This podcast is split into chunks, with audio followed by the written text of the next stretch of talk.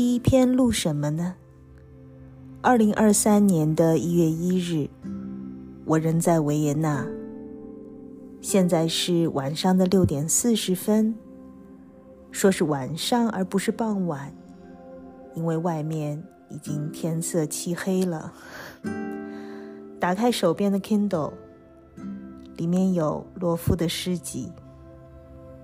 洛夫是我非常喜欢的一位诗人，文学课上几乎每年也都把它拿出来跟学生们分享。今天就先读两首洛夫的诗吧。第一首《与李贺共饮》，石破天津。秋雨下的骤然凝在半空。这时，我乍见窗外有客骑驴自长安来，背了一布袋的骇人的异象。人未至，冰雹般的诗句已下冷雨而降。我隔着玻璃再一次听到。西河敲日的叮当声。哦，好瘦好瘦的一位书生，瘦的犹如一只精致的狼毫。你那宽大的蓝布衫，随风涌起千顷波涛，脚舞像蚕豆似的嚼着绝句。绝句，绝句。你激情的眼中，温有一壶新酿的花雕。自唐而宋而元而明而清，最后注入我这小小的酒杯。我试着把你最得意的一首七绝，塞进一只酒瓮中。摇一摇，便见云雾腾升。雨自醉舞，而平则乱撞。瓮破，你的肌肤碎裂成片。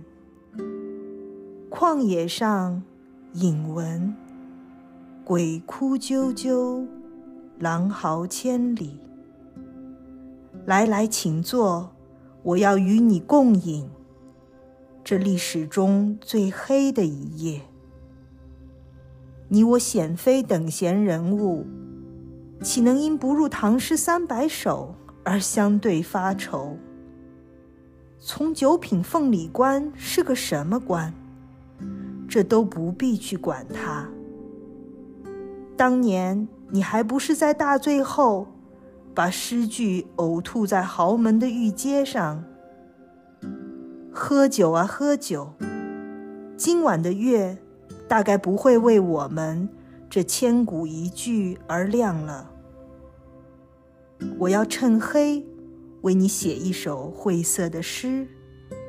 不懂就让他们去不懂。不懂，为何我们读后相视大笑？再来读一篇。这一篇呢，是我之前刚刚开始跟同学们分享洛夫的诗的时候，嗯，选的第一首，叫做《泡沫之外》。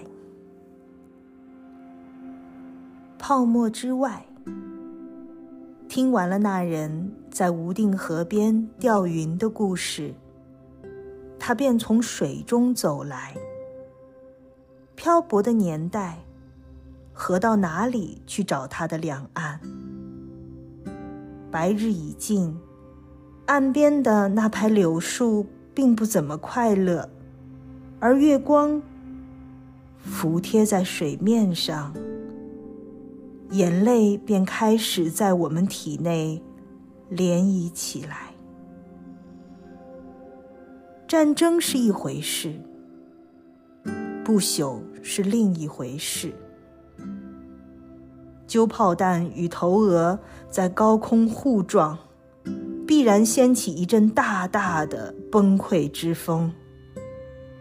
于是乎，这边一座铜像，那边一座铜像，而我们的确只是一堆不为什么而闪烁的泡沫。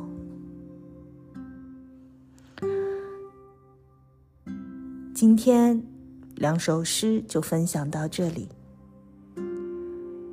我们下次再见吧。